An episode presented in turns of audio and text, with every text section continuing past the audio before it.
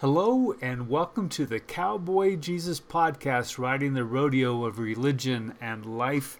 This is Steve Poos-Benson. Thank you for listening. This is episode 45. Today I want to explore what to do when your faith falls apart. What are you to do when your faith falls apart? I've been thinking about this a lot since I've been having conversations with ex-evangelicals. Hopefully you're coming to know and understand this term, and maybe introducing yourself to some people. You've heard me talk a lot recently about who ex-evangelicals are.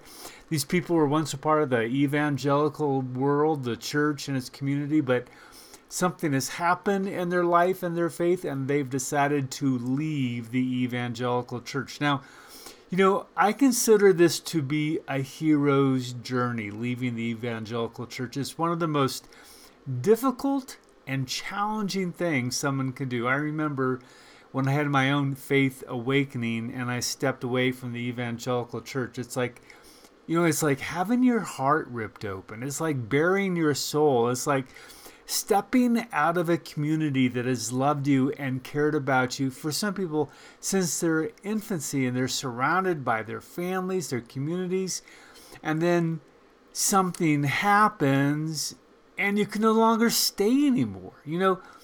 What causes it? I've studied this over the years, what causes it. I've reflected on my own life and reflected when I've talked with other people about what causes this process of deconstruction.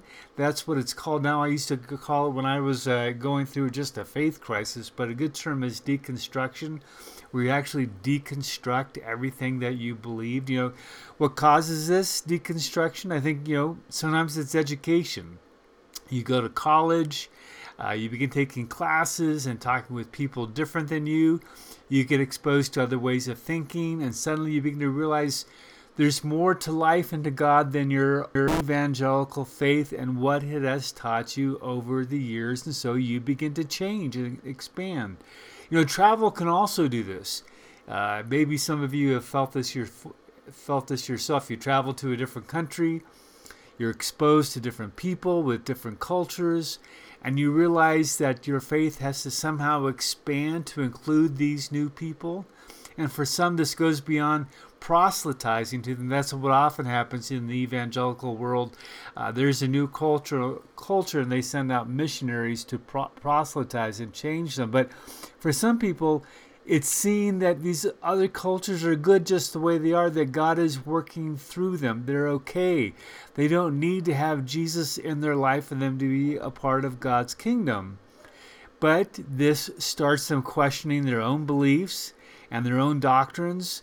Everything that they used to know about God begins to change. For others, what propels them to leave the church is a crisis of some kind. There's been an accident, a death, an illness. Suddenly you begin to question everything you learned about God. How can a good, loving God allow this tragedy to happen? Maybe you've been praying for someone and they die. Maybe you've been praying for yourself and you have an illness, you've had your own brush with death, and you think, how can God allow this to happen? And you begin to question. For others, the process, it just simply happens. The teachings of the church feel somehow false. You just begin to question and doubt. People around you keep telling you not to question, not to doubt, but you just can't help it. The more you question, the more they tell you not to. It only brings up more questions, the wider the gap becomes. And suddenly, you can't stay any longer in the evangelical church that you're a part of, or even in the larger evangelical movement in general. For me, I believe one of the best proofs that God exists is this type of spiritual growth.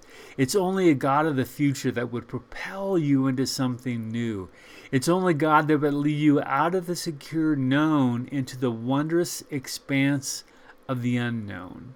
There's only one problem with this type of growth, is that it can be, and it is, terrifying. It's existential. It's in your face, and it can feel dark. Man, when I was going through it, it felt dark. When you leave the evangelical world, it can feel like you've stepped into an abyss and the risk of losing your soul and hell, because that's what they told you was going to happen your whole life. Leave the church, question the church, and you're going to go to hell.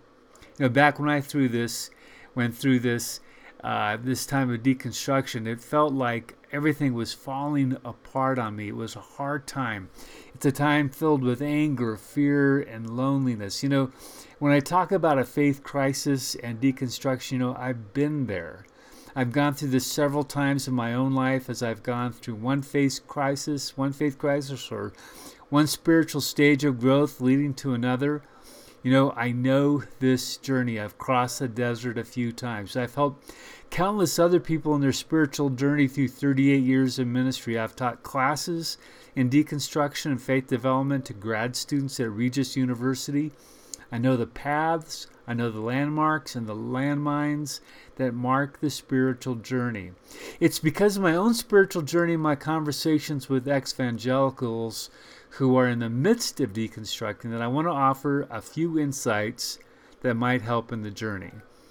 There's a list of 9 things that I recommend, and I hesitate to say these are the 9 things to do, blah, blah, blah, blah, blah, to get through the spiritual journey. I mean, I'm always leery of people who have it nailed down, like life is a simple list of 9 or 10 steps that you need to do to be successful. So I'm leery that I'm going to offer them as just things, 9 things that you can do, or just 9 steps that you can do that I've offered to others, that I've guided across the spiritual wasteland. I want to offer them to you.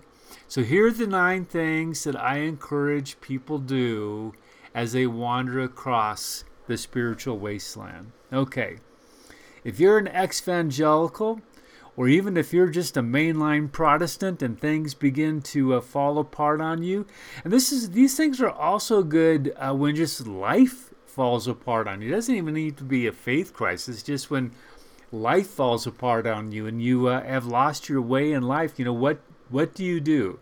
Okay, so faith crisis. Step one, embrace the chaos. I get it. You feel nothing but great pain. You're bombarded with deep, hard feelings. What I encourage you to do is go with the feelings. Lean into them. Scream, cry, curse, beat on a pillow. It's okay to step outside and shake your fist to the sky and scream, God damn you, God. Do it. Go for it. It's holy cursing. Weep, cry, moan, feel the pain. It's all good and right and acceptable. If you need to scream at your old church, then do so. If you need to scream at your family, then do so. A pastor, a professor, if you need to scream at them, you know what? Then do so. If you feel angry because you feel you've been duped or lied to your whole life, then you know what? Shake your fist and be angry. It's holy anger. It's righteous indignation. And it's vitally important that you give yourself the permission to scream. I know it's exhausting. I know it's tiring. I know it can feel all-consuming. It's the only thing you're feeling. If the only thing you're feeling is angry, you know, it's okay. You have to do this. It's okay for you to feel this way. It's chaotic. It's topsy-turvy. Everything you used to have your life anchored with is gone. It sucks. I know it. But it's where you are. You have to embrace it. You really have no other choice. You have to embrace the chaos. But then, the second thing I want you to do is I want you to celebrate. The chains are off. I have a friend who went through this phase of darkness and chaos. He described he was stuck in a very restrictive religion, a very restrictive Mormon household. And he felt as though, he said, his heart and brain were chained. When he finally had the courage to suck it up and leave his family, his friends, and his church community behind, he was on the one hand terrified But then when he let go, he felt free. He wanted to dance with joy, celebrate. There was nothing and no one that was holding him back any longer. There was no one telling him what to believe. You know, he had complete permission to figure it out on his own. You know, that's what I want to tell you. Deconstruct with joy. Tear it all apart. Take the chains off your brain. Take the chains off your head.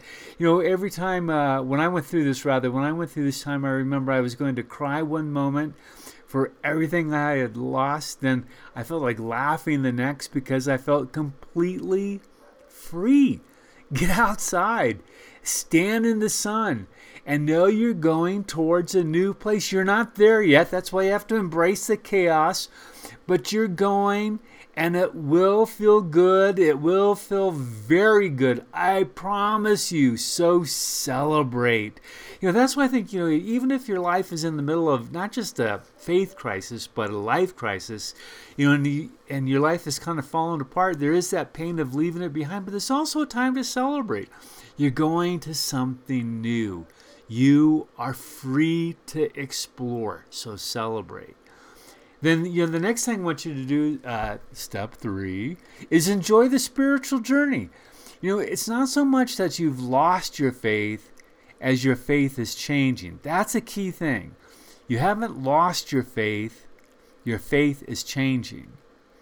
For you to grow in your spiritual faith, you need to move beyond where you currently are. Faith is not a static thing. It's a movement. Your pain and anguish, joy and celebration are a sure sign that you're moving forward in your faith. You know, there's a book. There's a guy by the name of James Fowler who wrote a book called Stages of Faith. Find the book and read it. It's dated. I think it was published back in the 1980s. But it was a seminal work where he describes the different changes of faith. If you don't want to read the book, then Google his name, James Fowler, Stages of Faith, and there's tons of websites about it that kind of outline his basic thinking. And what's powerful is you'll learn where you are in your faith development. You'll understand where you are in your stage journey, your faith stage journey. And what's cool about it is because once you kind of land, understand where you are, it understands where you're going. And you are going somewhere. It might suck right now, but eventually you're going to get a place where you're going to relish the journey. So learn to embrace the faith journey. It's a journey. Embrace it. Enjoy the journey. 4, leave the doctrines and dogmas behind. It's freeing to leave all the structures and rules that have bound you for so many years. You know, while they once gave you a strong sense of identity, you know, let's face it, they no longer work. It's okay to let them go. You don't need them anymore. The Apostles' Creed, leave it. The Nicene Creed, stop saying it. The doctrine of the virgin birth, junk it. Whatever it is that has been confining you or you just don't get, you don't understand, you don't believe in, it's time to just give yourself the permission to let these things go. It's like peeling off the chains one at a time. You know, you don't even really need to take the time to understand, well, what is the Nicene Creed? Why don't I disagree with it? Why can't I affirm it anymore? You know, you don't really need to do that. If they're weighing you down, it's time to take these chains off. Step outside and beyond them. It's okay to leave the doctrines and the dogmas behind. Step 5, cross the desert. You know, this new phase will feel like a desert for a while. There's no getting around it. You have to cross this desert. When I was going through my own deconstruction, I was in seminary. Seminary, they used to joke, was a cemetery for your faith. It prompted a huge faith crisis for me. I was in my early 20s. I'm now 61, but I can still look back and get right in touch with where I was with all that pain. I literally was tearing apart everything I used to believe was true. I remember thinking in my sophomore year, my middle year of seminary, that there's no way I could be a pastor because I didn't believe a damn thing. I couldn't figure out who I was, what I was, what I believed in, what I believed about God, what I believed about Jesus, what I believed about the Bible, what I believed about doctrines, what I believed. I could not figure it out. So I figured if I couldn't figure it out, then I had no way could I be a pastor. So I decided to drop out of seminary. I filled out the papers. I went to the admin office, got the papers to drop out of seminary, filled them all out. But here, it's a really kind of a funny story. Before I took the papers back to the office, I decided to make myself a cup of tea. It was, I'll never forget it, Celestial Seasonings Red Zinger. And as the water boiled, on the side of the box of Celestial Seasonings, they have all these pithy sayings on the side of the box. And I was reading them, and one saying jumped out at me. I'll never forget it. It was like God working through a little line on a box of tea, and it changed the course of my life. I have never forgotten it. The saying read, "Before you can offer someone a cup of water to drink, you must first cross the desert yourself." That rang my inner bell. Before you can offer someone a cup of water to drink, you must first cross the desert yourself. I was crossing a desert.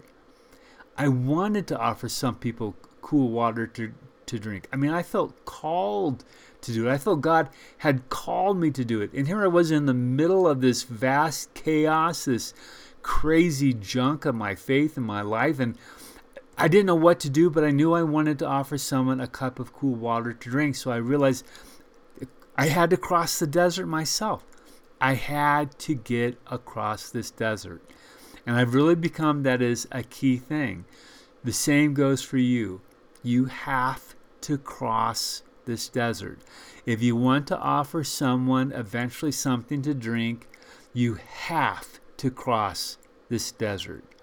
You know, but you need to do that by trusting that many hundreds of thousands of people have crossed this same desert. Yes, it's you and your journey, and it feels like you're lost, but you need to know that there are many people who have blazed the trail in front of you. They have left breadcrumbs. They have left rock cairns. They have left signs for you to follow. And you know, there are spiritual oases ahead where you can pause and rest your soul. But you know what? You got to. I mean, you just can't sit and sulk forever. At some point, you got to get up, and you got to start the journey. You got to start crossing the desert yourself. But you should not go alone. Look for spiritual masters. Here's a key saying that I want you to hang on to. When the student is ready, a mentor appears. Again, when the student is ready, a mentor appears. Think about this. Katniss had her Haymitch. Luke had his Obi-Wan. You too will find a guide. She will be a wise soul. He will be a spiritual master. But they will know the paths ahead and how to guide you. You know, here's some key. Read great books. You hear a few authors that I've used to guide me. The Buddhist priest Pema Chodron. I've read the Dalai Lama, Thich Nhat Hanh, Lama Surya Das, Rumi, Rob Bell, James Fowler, Stephen Covey, Wendell Berry, Brian McLaren, Marcus Borg. There are so many spiritual guides that are out there. Reach out to people. Find a therapist. I mean, my shrink, I've been in therapy in and out my entire life as I've gone through all these spiritual changes. You know, find a good therapist. They're all here to help you. But you also need to allow your BS detector to be on high alert, because there's a lot of people who will claim to be spiritual guides who don't know the first thing about how to guide a soul. Sometimes you just need to watch out. Your guide might just bump into you. You'll literally be introduced by them by someone, and it'll be like, hey, where have you been my whole life? Keep your eyes open and your heart open. Keep your BS detector open, because there's some people going to want to be your spiritual guide, and they'll really have no idea how to do it. They're going to want to give you all the answers. They're going to want to tell you all the different things you're going to believe. Well, you got to figure this stuff out for yourself. You have to cross the desert yourself, but you got to look for a good guide. And that kind of leads me to the next thing. Don't go alone. That's part of the guide. Don't go alone. Find a faith community. Now, this could be a bit frightening. You might have just left a church, a synagogue, a sangha, or a temple, and you left because they were the ones who kept the rules, and they might even have booted you out. If you weren't going to leave, they were going to boot you out. So why would you want to rejoin another community? I believe because it's not good to go alone. Not every faith community is rigid and closed. There are several that are open to new ideas. They're expansive in their thinking, and they're radically inclusive of all people. Look for them. Look for a group of like-minded people. You know, I offer to you my church, Columbine United Church. Come join us. We're in the pandemic, so we're not face-to-face, but we're online. You can listen to this podcast, read my blog, Cowboy Jesus. You know, there are communities. You might find them on the internet. You might find them by Googling around. You might find them on social media. It's just helpful to find a group of people who are asking the same questions. Like Google progressive churches, but I found also lately there's a lot of really conservative churches who are marketing themselves as progressive churches. That's why you need your BS detector, because I was like I Googled that here in Denver, and there's a consortium of progressive churches. There's about 20 of us in the metro area. And so I Googled that thinking I'd find that consortium. Instead, I found all these really uber conservative churches who are marketing themselves as progressive. So watch out for them. BS detector going off. But Google gaychurch.org. That's how you can find a really radically inclusive church. More Light Presbyterians. Those are the inclusive Presbyterians. Open and Affirming United Church of Christ. Open and Affirming are radically inclusive. Reconciling United Methodist, that's also for the United Methodist Church, radically inclusive. There's also a lot of ex-evangelical churches that are opening. Google ex-evangelical church. You know, these people are all getting together. They're helping you ask the right questions. One of the things I'd look for is also kind of a group of people that is multi-generational, just not young people, just not old people, but people from across the age generation, so there can be a wonderful kind of helpful dialogue between people on all different stages of their faith development. Step 8, explore other faiths and religions. You know, I believe the other religions are a treasure trove of great ideas, concepts, and spiritual paths. During my times of chaos, I discovered Buddhism, Taoism, Sufi, pagan beliefs, and for me, I felt like I was drinking from a cool pool of spiritual waters. Each of these religions are beautiful traditions that will guide you forward. For your entire life, people have told you these religions are guiding people to hell. Well, you're going to discover they're not. When you start reading and talking to people of other faiths, you will see how God is working through them in dynamic ways. Start with a few like this. I want you to read a couple books. Awakening the Buddha Within by Lama Surya Das. Great book, An Introduction to Buddhism. Try this, Huston Smith, The World Religions. Smith did an amazing thing. He's not just studied the world religions, but for a decade, he became a part he became a Buddhist for 10 years, became a Muslim for 10 years, became a Hindu for 10 years. He went to the different religious organizations. He found a spiritual mentor. He really kind of immersed himself in the different world religions. And out of it, he wrote all of his work. So I really enjoy and appreciate Huston Smith's work, The World Religions. Here's a great book about Hinduism. Try Yoga, The Soul's Quest for the True Self by Stephen Cope. Yoga, The Soul's Quest for the True Self. You know, these three books are books that I used that opened all kinds of doors for me. I just started going to different places. You know, for me, one of the things I did is I started going to yoga, not as a form of exercise, but as a form of spiritual practice.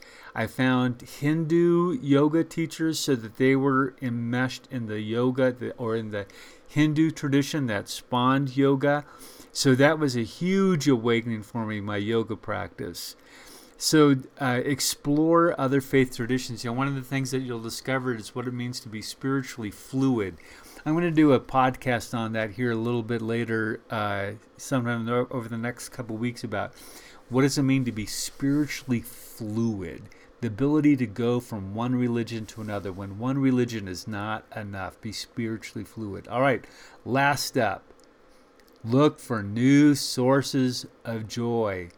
It's time to experience joy. Find joy in the simple things. A cup of coffee, a walk on a mountain trail, sitting in the spring sun. Enjoy friendship, good books, great movies.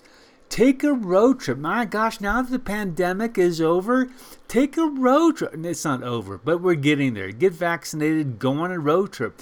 Don't call it a joyride for nothing. I mean, get to travel around, see new places of the country, see what's going on in the world around you.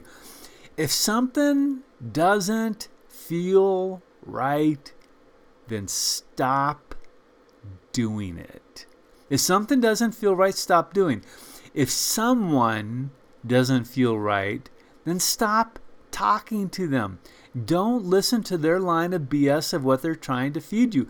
Allow your BS detector to go off. Even with me, if you don't like this podcast, then allow your BS detector to go off. It is okay. The chains are coming off. You have full permission to question and doubt anything. If it doesn't, something doesn't feel right, then stop doing it. But look for joy. Laugh. Laugh with joy. You're no longer bound by restrictive religions or relationships. Life is yours to joy. You might have had your soul ripped out of your heart. I'm sorry that you're going through this miserable time. But I know it can lead you to a new future where you'll discover life, faith, friendships, and yes, even God, in new and profound ways. So here they are. Here they are. Embrace the chaos. Celebrate. Enjoy the spiritual journey. Leave the doctrines and dogmas behind. Cross the desert. Look for spiritual masters. Don't go alone. Explore other faiths and religions. Look for new sources of joy. You know, okay, it's 9 steps. I know that's kind of stupid. Life is not as simple as nine steps to spiritual wholeness. But it's just things that I want to offer to you for you to think about. You know, and even if you're not going through a faith crisis, maybe you know somebody who's going through a faith crisis, you need to pass this on to them. Or maybe this can remind you of a faith crisis that you went through at one time in your life that might give you some empathy for people who are going through it now. You know, I want to offer myself to you. If you need help, or if you know someone who needs help, I want to make myself available to talk about what you're going through. Here's my cell phone number, 303-898-7092. You can also call Columbine United Church, 303-798-1845. Email me, Steve Poos-Benson at me.com. You can also text me, 303-898-7092. You know, if I can't help you, I can help point you in the right direction, which is really, I believe, all you need. You need someone who can point you in the right direction. You're going to make it through this journey. I know you will. You'll make it, and there will be a multitude of us walking with you, as well as to greet you when you come to an oasis, and sometime you too will become a person who can offer someone else a cool cup of water to drink. Okay, my friends, it's been a blessing to be with you today. Be sure to read my blog. It's I call it Cowboy Jesus, but it's actually Steve's Cowboy Jesus at blogspot.com. Steve's Cowboy Jesus at blogspot.com. I also posted on my Facebook page, Dr. Steve Poos-Benson. You need to like that page. It's also posted on Columbine's Facebook page. I'm on Twitter at @SPoosBenson, at @SPoosBenson, that's right. And then I'm on Instagram. I love pictures of your life, and I post pictures from my life as well. All right. Thank you for listening to Cowboy Jesus, the rodeo of life and religion.